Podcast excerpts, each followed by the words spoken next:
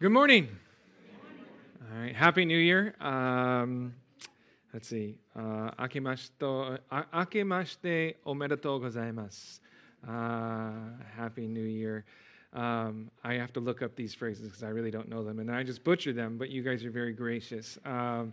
But Happy New Year. Welcome to Calvary Chapel Iwakuni. What better way to start our new year than by gathering together as the body of Christ to worship our Lord and Savior. I'm so glad to see you all here. I know many of you probably had late nights last night, so the fact that you're here this morning, I think, is just a testament to your desire to honor the Lord and to worship Him. To make Him a priority, this day, this year, and in all of our entire days.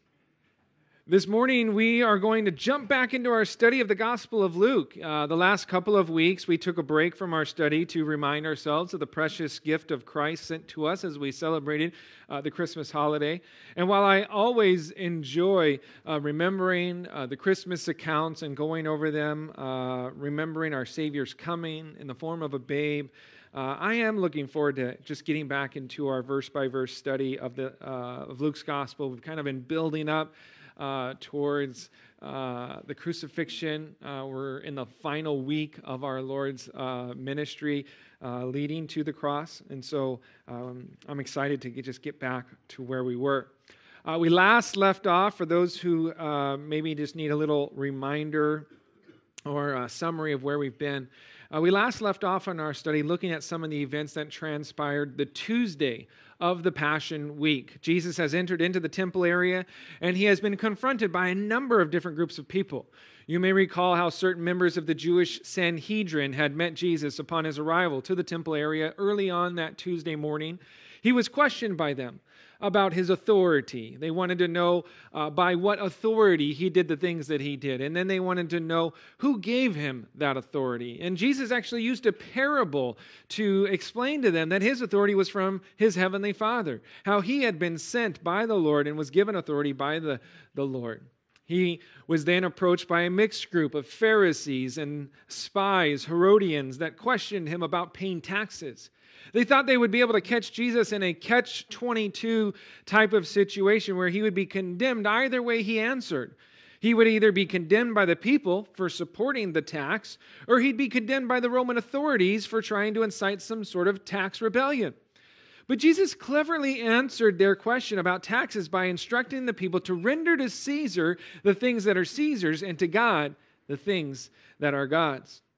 After that, After the Pharisees, Jesus was then questioned by a group of Sadducees regarding the resurrection. The Sadducees didn't believe in the resurrection, and so they came up with a question that was designed to attack the idea of there being a resurrection and afterlife. They came to him with some convoluted story about a wife whose husband died without bearing any children, how there was 7 brothers in all, and each of them took her to be wife and subsequently died all in turn. And then they asked whose wife the woman would be in the resurrection. Jesus informed them how they were greatly mistaken regarding the resurrection, how Moses clearly taught the idea of there being an afterlife in the passage of the burning bush found in the book of Exodus, and how while we give one another in marriage here on earth, in heaven they don't do that. And so they were greatly mistaken. He corrected them. No matter who came against him, Jesus was able to answer all of their questions. In our text today, we're going to see how Jesus was able to silence his critics and then turn the tables upon themselves, using the religious leaders as teaching points for all the people there in the temple who had gathered to worship the Lord. Jesus was going to teach the people about worship, about the worth of worship, about who is worthy of our worship and who isn't worthy of our worship, and also what is worthy to be called worship. Our text this morning is going to begin in Luke chapter 20, verse 39, and we're going to actually read through to chapter 21, verse 4. The title of our study this morning is Worship Worthy. Okay? Will you all please rise to your feet in honor of the Lord and His Word? I'm going to read through our text in its entirety from my Bible. I'm reading from the New King James Version. Do your best to follow along in whatever translation you may have. Luke records the following in Luke chapter 20, verse 39. Then some of the scribes answered and said, "Teacher, you have spoken well." But after that, they dared not question him anymore. And he said to them, "How can they say that the Christ is the son of David? Now, David himself said in the book of Psalms, 'The Lord said to my Lord, sit at my right hand till I make your enemies your footstool.' Therefore, David calls him Lord. How is he then his son?" Then, in the hearing of all the people, he said to his disciples, "Beware of the scribes, who desire to go around in long robes, love greetings in the marketplaces, the best seats in the synagogues, and the best places at feasts, who devour widows' houses and for a pretense make long prayers. These will receive greater condemnation." Chapter 21. And he looked up and saw the rich putting their gifts into the treasury, and he saw also a certain poor widow putting in 2 mites. So he said, "Truly I say to you that this poor widow has put in more than all. For all these out of their abundance have put in offerings for God, but she out of her poverty put in all the livelihood that she had." That's the text for us. We're going to pray and ask God to lead us through it. Father, we thank you for this morning, the opportunity that we have to open up your word. And Lord, I pray that as we have opened your word, Lord, I pray that in like manner our hearts, our ears, our mind would be open to all that your Spirit desires to say and teach us this morning. Holy Spirit, we ask that you would continue to be with us. We ask that you would lead us and guide us in all truth, that we would be able to take and receive that which you have for us today, Lord, that we might grow in our understanding of who you are, and we might grow in our understanding of worship and what is worthy of worship and what is not. And so, Lord, I pray, lead and guide us. Bless, I pray, the study of your word, and bless your people as we get into all that you'd have for us. We give you this time in Jesus' name. Amen. Amen. You may have a seat. Now, for those of you who like to take notes, outline our text, I know there's a few of you. We're going to consider the topic of worship. We're going to look at who's worthy of our worship and who is worship, and what is worship worthy. And in our text, we're going to consider 3 different situations and how they relate to worship. Okay, the first situation, it deals with a conundrum about the Christ in verses 39 through 44. The second situation deals with a caution from the Christ in verses 45 through 47. And third and finally, we're going to see a commendation by the Christ in chapter 21, verses 1 through 4. But let's take a look at the beginning of this first situation dealing with a conundrum about the Christ. Our opening verses speak about how the scribes acknowledged Jesus and his ability to properly answer all the various questions that came against him. Whether it was questions about authority, taxes, or the resurrection, Jesus had all of the right answers. He was able to avoid all of the traps that all of the religious leaders' attempts to seize upon Jesus and his words. And the result that was that none dared to question him anymore. And though they were finished with him, he was not finished with them. Okay? He wasn't going to let them get away without answering a few questions of his own. And so he turns to the scribes that had applauded his answers, and he asked a question for them to consider. Verse 41, it says, "And he said to them, 'How can they say that the Christ is the son of David? Now David himself said in the book of Psalms, the Lord said to my Lord, sit at my right hand till I make your enemies your footstool.' Therefore David calls him Lord. How is he then his son?" He asked a very simple question. He said, "How can they say that the Christ is the son of David?" In Matthew's gospel, we find out that he first asked the people a simple question about the Christ. In Matthew chapter 22, verse 42, he opened up this conversation by asking, "What do you think about the Christ? Hey, whose son is he?" To which they answered, "The son of David." Now, I know most of you probably know this, but I want to just make sure we're all on the same page. The word Christ, okay, is not Jesus' last name. We say Jesus Christ, but that's not his last name, okay? That's a title, okay? It is a title that speaks of the anointed one. That's what Christos means, the anointed one. It's the Old Testament equivalent to the Messiah, which in Hebrew means the same thing, the anointed one. The fact that the Christ would come from the line of David was a well-established fact based upon Scripture. In 2 Samuel chapter 7, Nathan the prophet came to David and informed him concerning his throne and his kingdom. He said to David, "When your days are fulfilled and you rest with your fathers, I will set up your seed after you, who will come from your body, and I will establish his kingdom. He shall build a house for my name, and I will establish the throne of his kingdom forever." Okay? And verse 16 says, "And your house and your kingdom shall be established forever before you. Your throne shall be established," again, he says, "forever." And so there is this eternal forever kingdom that would be established and set up, and it would be someone who came from the line of David. Isaiah the prophet even spoke of the coming Messiah and his place upon the throne of David. We looked at Isaiah's prophecy during our Christmas celebrations. You may recall Isaiah declared, "For unto us a child is born, unto us a son is given, and the government will be upon his shoulder, and his name will be called Wonderful, Counselor, Mighty God, Everlasting Father, Prince of Peace.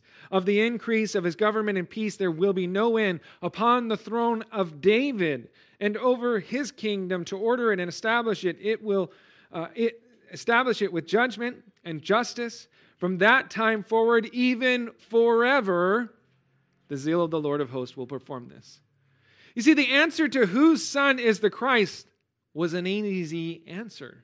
Okay, that was an easy question, okay? And the Pharisees and the scribes, they got it right. But the follow-up question is where the mystery is. It's where the conundrum comes in. In our text, we read how Jesus followed up his first line of questioning from Matthew's account with the question, "How can they say that the Christ is the son of David?" And then he immediately follows it up, his question, with some commentary. Jesus states that David himself said, in the book of Psalms, Psalm 110 to be exact, "The Lord said to my Lord, sit at my right hand till I make your enemies your footstool." This little commentary Jesus gives makes a bit of a mess of the very simple question of whose son the Christ is. Again, this commentary Jesus gives is from Psalms 110, and I want to carefully unpack things here so that you can understand the gist of what Jesus is asking. In Psalm 110, David is speaking about the Messiah. Hey, it's an announcement regarding the Messiah's reign. David spoke this psalm under the inspiration of the Holy Spirit, according to Mark chapter 12, verse 36, meaning that it should be understood as being divinely inspired, just like the rest of Scriptures. Paul wrote to Timothy, telling him that all Scripture is given by inspiration of God and is profitable for doctrine, for reproof, for correction, for instruction in righteousness, that the man of God may be complete, thoroughly equipped for every good work. The inspiration of the Scripture is an important doctrine of our faith in Christ. The Scriptures are inspired. They are God-breathed. Peter tells us that no prophecy, no speaking forth of God's word, that is, ever came by the will of man, but holy men of God spoke as they were moved by the Holy Spirit. You see, the Scriptures were written by holy men of God who were moved by the Holy Spirit to record the God-breathed and inspired Word of God. And so David, speaking by the Holy Spirit, divinely inspired, said, "The Lord said to my Lord." Now in English, we really don't catch the significance of what's going on here. Okay? Even in the Greek, which is what the New Testament was written in, we don't see the significance. The two uses of the word Lord are actually different words. In the English, it just says Lord twice. Okay? And in the Greek, they both just say Kyrios, which is Greek for Lord, twice. But when we take a look at the original quotation in the Old Testament Hebrew, there is where we see the difference. In Psalm 110, verse 1, the first use of the word Lord is not a word at all, but it is what's used to refer to the very name of God, the name Yahweh or Jehovah. You see, in the scriptures, and even still today, the Jews did not ever want to write out the full name of God out of reverence towards Him and His name. And so what they did was write only the consonants. The English writers of our Bibles have tried to keep the distinction, at least in the New King James Version and many other versions as well, when the written name of God was used by using all capital letters for the word Lord. Capital L, capital O, capital R, capital D. Okay? The fancy name for this is the tetragrammaton. Okay? But you don't need to know that. Okay? There's no quiz or anything. But that's what it's called. Okay? Notice in your Bible, if you look in our text or in Psalm 110, that the first use of the word Lord is in all capitals. That means David is referring to God Himself, the name of God. But the second use of the word Lord is a completely different word. It's the Hebrew word Adonai, which can be translated as Lord or Master, okay? But it's not necessarily always used to connect with God. This tells us that David is referring to two distinct people here. Okay? And the context of the psalm tells us David is referring to God the Father and to the Messiah, the Christ, okay, the Anointed One. And so the gist of what Jesus is asking is simply this: how is it possible that David would refer to the Messiah as his Lord while at the same time he is his son? You see, in that type of society, is a very male-dominant driven society, a patriarchal society. The father always ruled. There's no way that a father would call his son Lord. And so there must be more to the situation than meets the eye. The relationship between David and the Messiah is more than just the fact that the Messiah is David's son. David sees the Messiah as his Lord, his master. David sees the Messiah as superior to him. Okay, the Pharisees and the scribes, they got the right answer to Jesus' initial line of questioning, but their answer, while correct, it was sorely lacking at the same time. There was something else they were missing, something of monumental importance. And the only valid answer is that the Messiah is David's son and David's Lord at the same time. That the Messiah is both God, David's Lord, and man, David's son. The Messiah would be 100% God and at the same time 100% man. Jesus is the answer to the conundrum about the Christ. Jesus is 100% man, born of the Virgin Mary, and at the same time 100% God, conceived by the Holy Spirit. Again, we just looked at this during our Christmas services. It was the angel Gabriel that came to Mary and said, "Do not be afraid, Mary, for you have found favor with God. And behold, you will conceive in your womb and bring forth the Son and shall call His name Jesus. He will be great and will be called the Son of the Highest. And the Lord God will give Him the throne of His father David, and He will reign over the house of Jacob forever. Of His kingdom there will be no end." Mary questioned Gabriel. How could this be, since she was a virgin and had not known a man? To which Gabriel responded, "The Holy Spirit will come upon you, and the power of the Highest will overshadow you. Therefore also, that Holy One who is to be born will be called the Son of God." Jesus was trying to get the scribes to see and to understand that the Messiah was not just some king that was going to come from the line of David, show up and lead a revolt against Rome and establish an earthly kingdom. He was going to be the very Son of God. Jesus was trying to reveal the truth about Himself to these people, that He was indeed the Son of God and at the same time the Son of David, the Son of Man. Jesus began by asking this group in Matthew's account, "What do you think about the Christ?" Okay?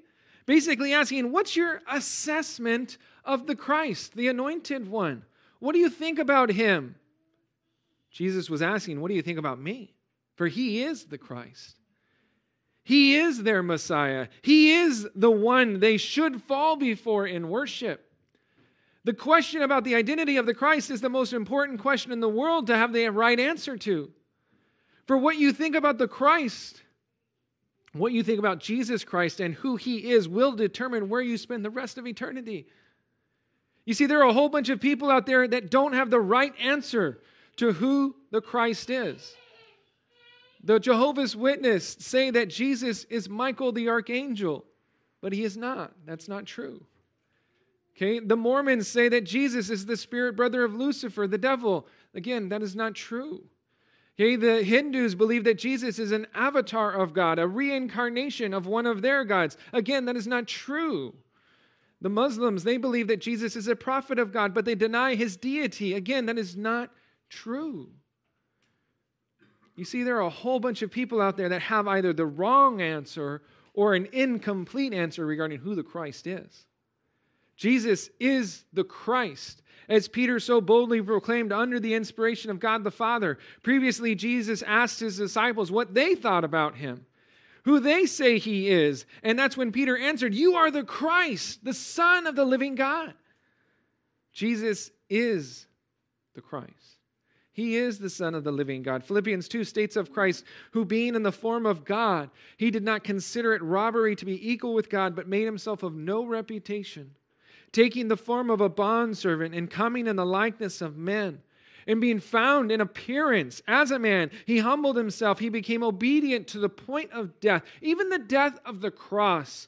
Therefore, God also has highly exalted him and given him the name which is above every name, that at the name of Jesus every knee should bow, of those in heaven, of those on earth, and of those under the earth, and that every tongue should confess that Jesus Christ is Lord, to the glory of God the Father.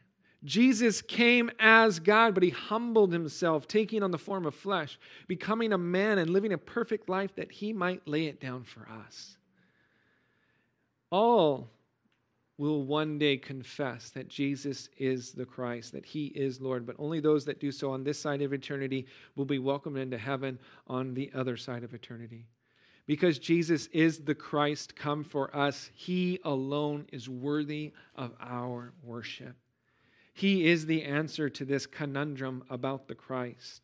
He is both 100% God and 100% man. He is worthy of all of our praise and all of our worship. Well, let's move on to our next situation where Jesus shares a caution, okay, a caution from the Christ, highlighting how the scribes seek after the praise and worship of man but do nothing worthy of our worship. Take a look at verses 45 through 47. It says, "Then, in the hearing of all the people, he said to his disciples, 'Beware of the scribes who desire to go around in long robes, love greetings in the marketplace, the best seats in the synagogues, and the best places at feasts, who devour widows' houses and for a pretense make long prayers. These will receive greater condemnation.'" In the hearing of all the people, Jesus shared a strong warning against the scribes and their desire to be seen and revered by men. They were supposed to point people to the Lord, but their focus was most often upon themselves. Jesus said, "Beware of the scribes." Okay, the sense of that word beware, it means to watch out, to be on one's guard, to be cautious or wary about someone or something, to be alert to a situation or to be alert to certain tactics. And then Jesus proceeds to list out 6 things that the scribes were guilty of doing. We'll note them quickly. Number 1, hey, we're told that they desired to go around in long robes. These long robes were stately robes, long flowing robes that reached down to the ground and in some cases even had a train behind them.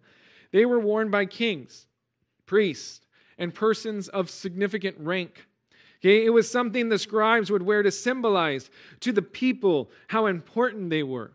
They wanted people to notice when they walked into a room. They wanted them, when they walked in to these synagogues and to their places of worship, to the temple, they wanted people to see them, okay? Number 2, we're told that they loved greetings in the marketplace. The word greetings in the original Greek actually means to salute.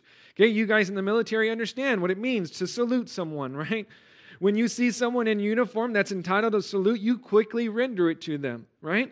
These scribes, they loved being saluted in the marketplaces, out in the open where everyone else could see. They loved being greeted as rabbi or teacher or master or father. They loved that public acknowledgement. They'd walk around in their fancy robes and they'd get people to acknowledge them and to be saluted by them, and they just ate it up. Couldn't get enough of it. They loved it. Number three, they loved the best seats in the synagogues. These seats were known as the chief seats or the first seats in the local synagogues. These seats were reserved for dignitaries, and they were situated actually in front of the chests that were containing the sacred scrolls of Scripture, and they faced towards the whole congregation. They were up in front for everyone to see.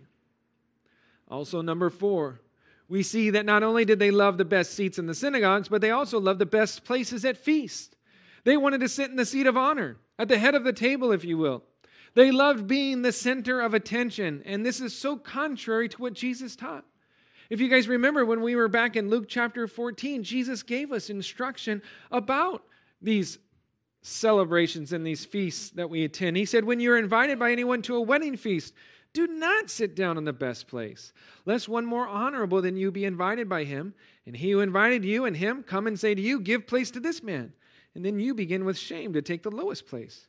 But when you are invited, go and sit down in the lowest place, so that when he who invited you comes, he may say to you, friend, go up higher. Then you will have glory in the presence of those who sit at the table with you. For whoever exalts himself will be humbled, and he who humbles himself will be exalted. These scribes, these religious leaders, they were all about exalting themselves. They knew nothing of the kind of genuine humility the Lord desires for us as his children. Number five, we're told here that they devour widows' houses. These guys sinned against God, and they took advantage of the weak and the vulnerable.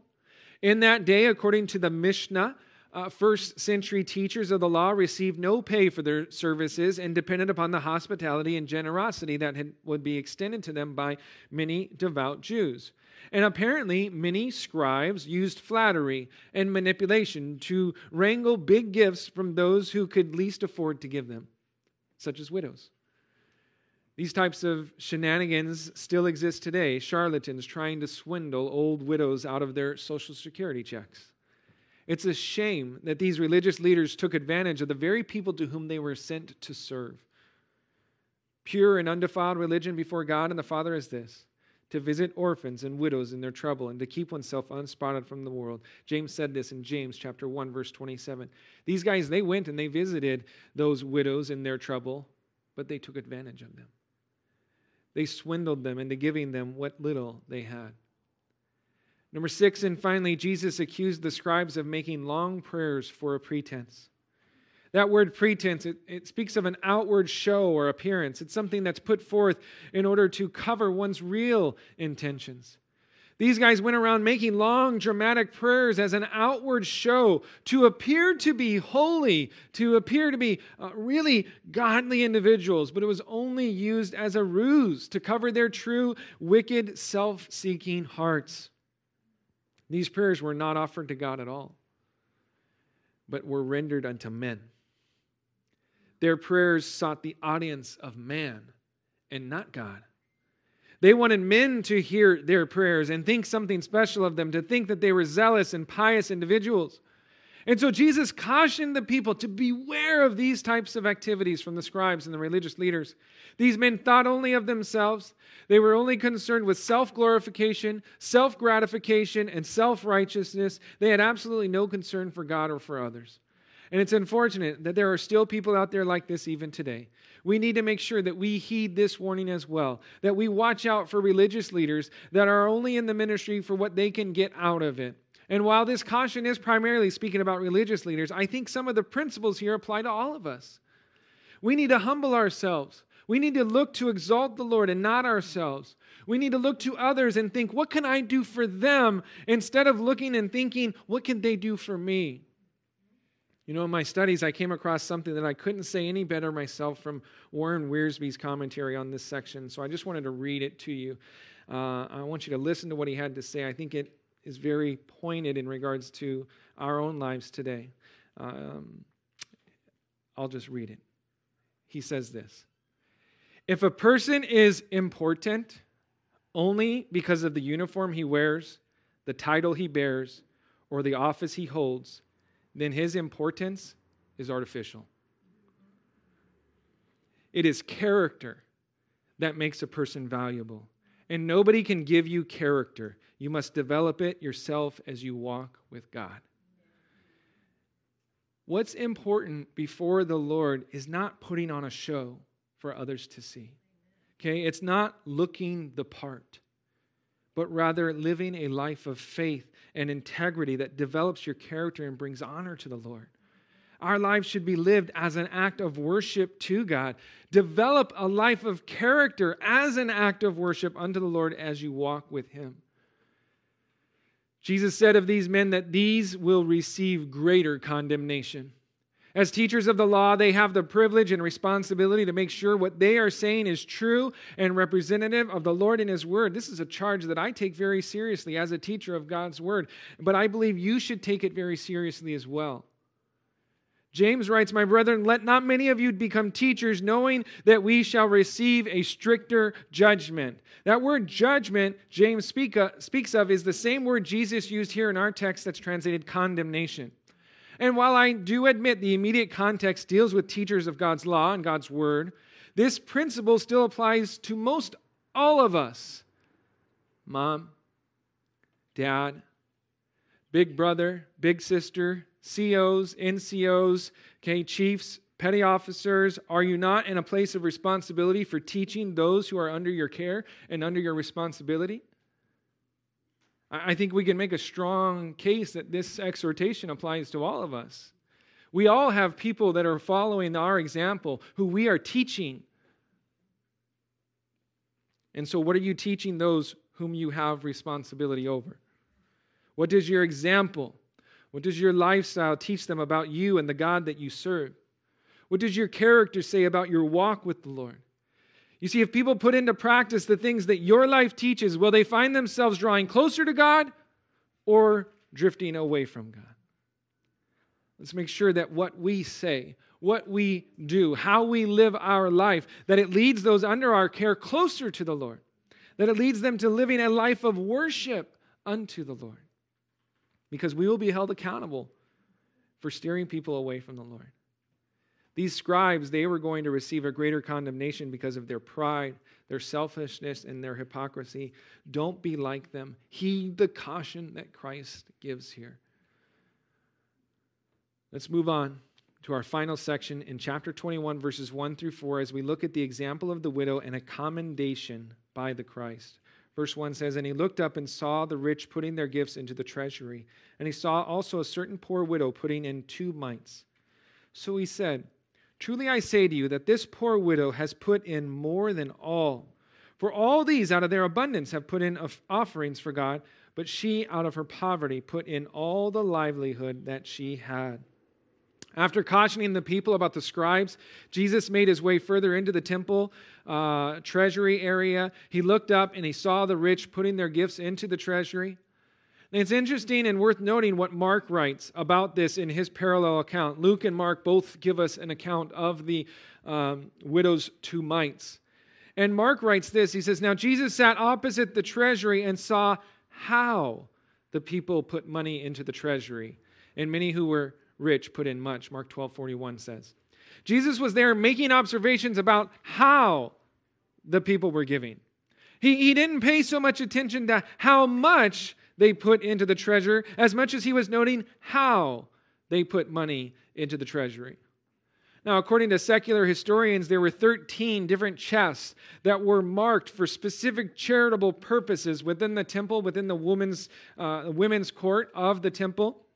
And they had upon them trumpet-shaped openings to funnel in the money that was being tossed into the boxes. And some suggest that these trumpet-shaped openings were made out of brass and that you could hear the people when they would give their money. They'd come with their little sack of coins and they would drop it into this trumpet-shaped horn and go tink, tink, tink, tink, tink as it rolls into the chest, the box that was set out there for the different charitable places that you can direct your givings.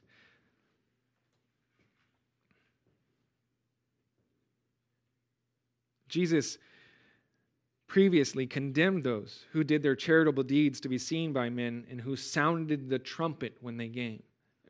Matthew 6:2 tells us that. And perhaps this is the imagery that could be tied back to the sound the trumpet-shaped funnels made when people gave. We can't be for certain, but based upon historians and what they suggest, it would seem to indicate that's what was going on, right? You got your bag of coins, and you dump it in there, and it makes a really loud noise, and look at me, giving to the Lord. Anyways, Jesus noted how the rich gave, and he also noticed how one poor widow gave. The rich put in much, but the one poor widow put in 2 mites. Now, the word mite here refers to the bronze lepton coin. It was the least valuable of all Jewish coins. 2 of them were only equal to about 1/64 of a denarius, which was a fair day's pay for a common laborer. Okay? Now, sometimes we read currencies and we have no idea how they relate to our life today. And so I wanted to try and figure out how much is that in today's day and age, okay? Today's federal minimum wage is $7.25 an hour. I know certain states are shooting it really high up into the $15 an hour range and whatnot, but the federal minimum wage is still $7.25 an hour, which would be considered a fair day's pay for a common laborer. We might consider that to be kind of like a denarius type of idea. So an 8-hour day, you would earn $58 in wages if you were making $7.25 an hour. 8 hours at that rate, $58. 1/64 of that would be 90 cents. Okay? In today's U.S. economy, that would be the equivalent of what this lady put in, less than $1. Is what she put in today's mindset or currency. Okay? 1/64 of a common laborer's day's wage. Now, in regard to this giving, Jesus noted how they gave, but as we see in our text, he also noted how much it cost to give. Jesus said, "Truly I say to you that this poor widow has put in more than all, for all these out of their abundance have put in offerings for God, but she out of her poverty put in all the livelihood that she had." Jesus was more concerned with what it cost to give than he was with how much they gave. It wasn't a matter of portion, but proportion. It wasn't a matter of quantity as much as it was quality. What was more important to Jesus was not the quantity that they gave, but the quality of that which they gave. How costly was it for them to give? The rich, they gave out of their abundance. That word abundance, it means to be or have more than enough.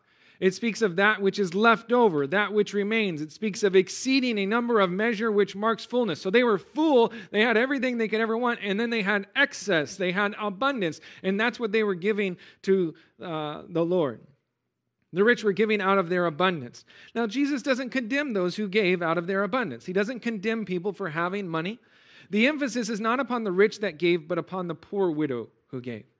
Jesus is commending the poor widow's giving and explains that because her gift cost her so much more, that it was valued more than all the other gifts that had been put into the treasury box. This was a poor widow.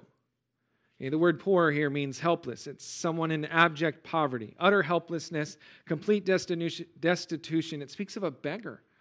Added to her poverty was the fact that she was a widow. Her husband was no longer with her. She had no means to support herself. She was dependent upon the generosity of others, the people like the scribes who were going around and devouring widows' houses.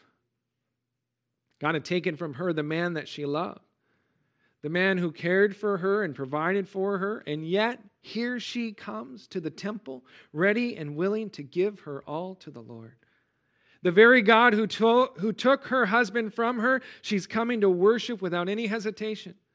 This poor widow came and she tossed in her 2 mites, which was actually all that she had. Jesus said that she put in all that she had, her whole livelihood.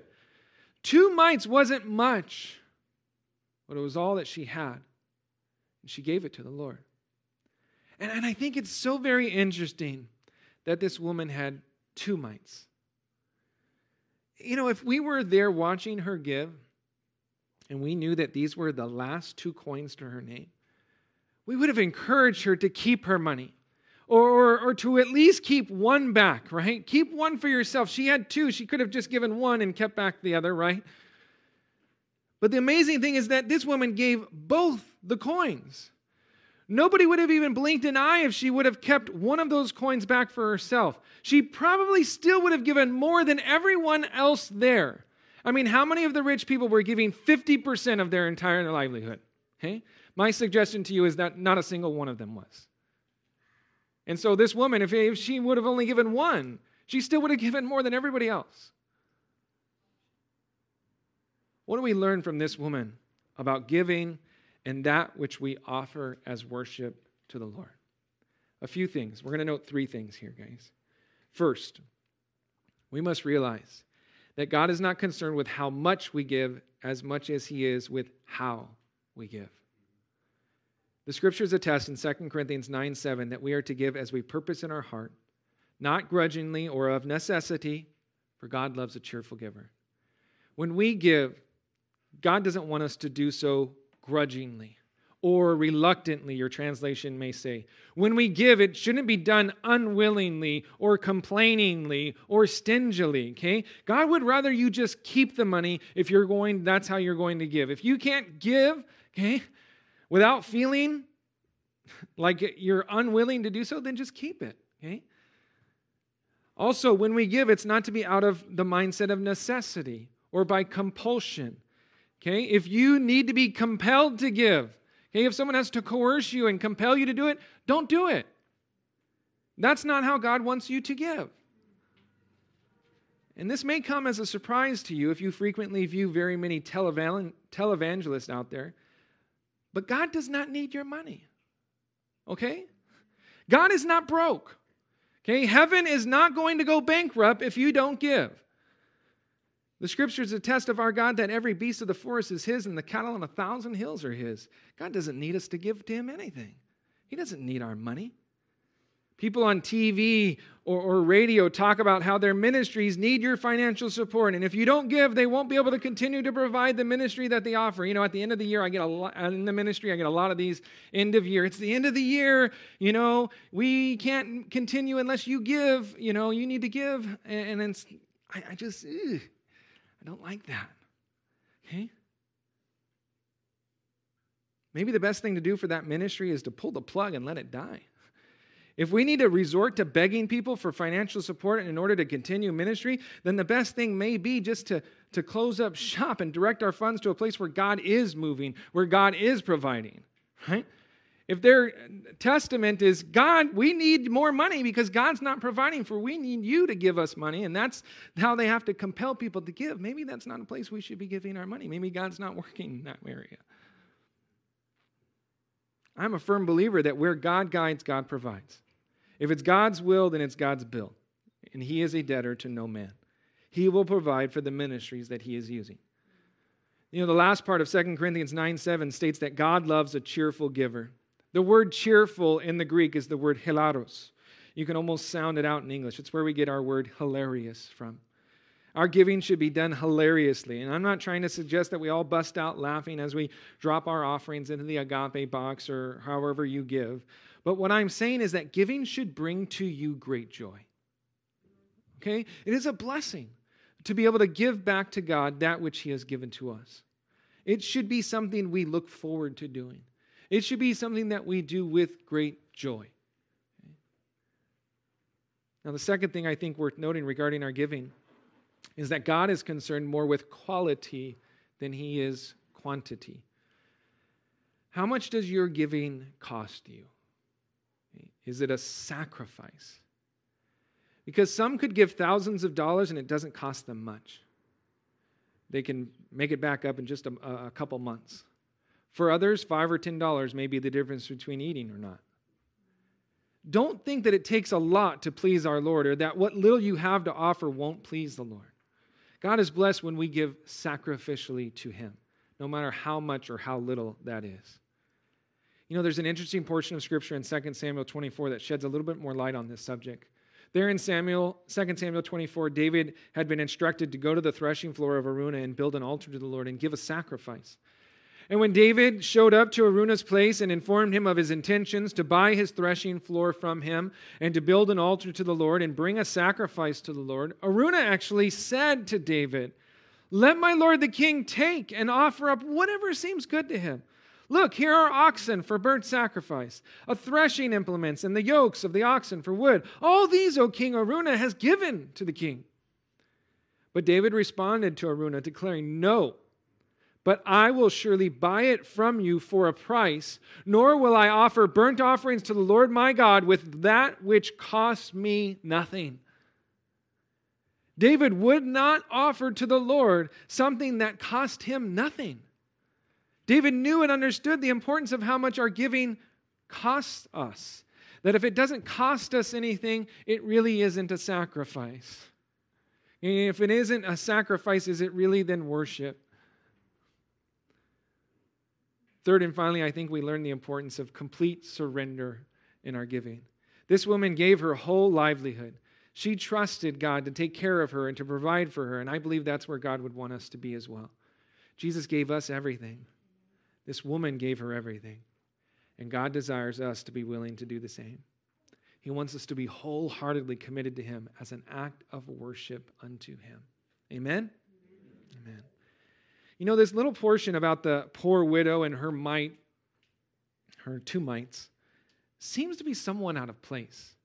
If you kind of are following along as we've been going verse by verse and just reading along, Jesus has been dealing with all sorts of challenges from the religious leaders questioning him, trying to trap him. There's been back and forth questioning between them, almost like an interrogation. Jesus even blasting the scribes for their sinful ways. And then we get this story about a poor widow giving her two mites.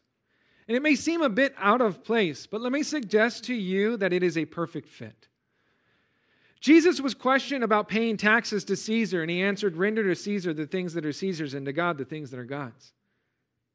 This poor widow is doing just that.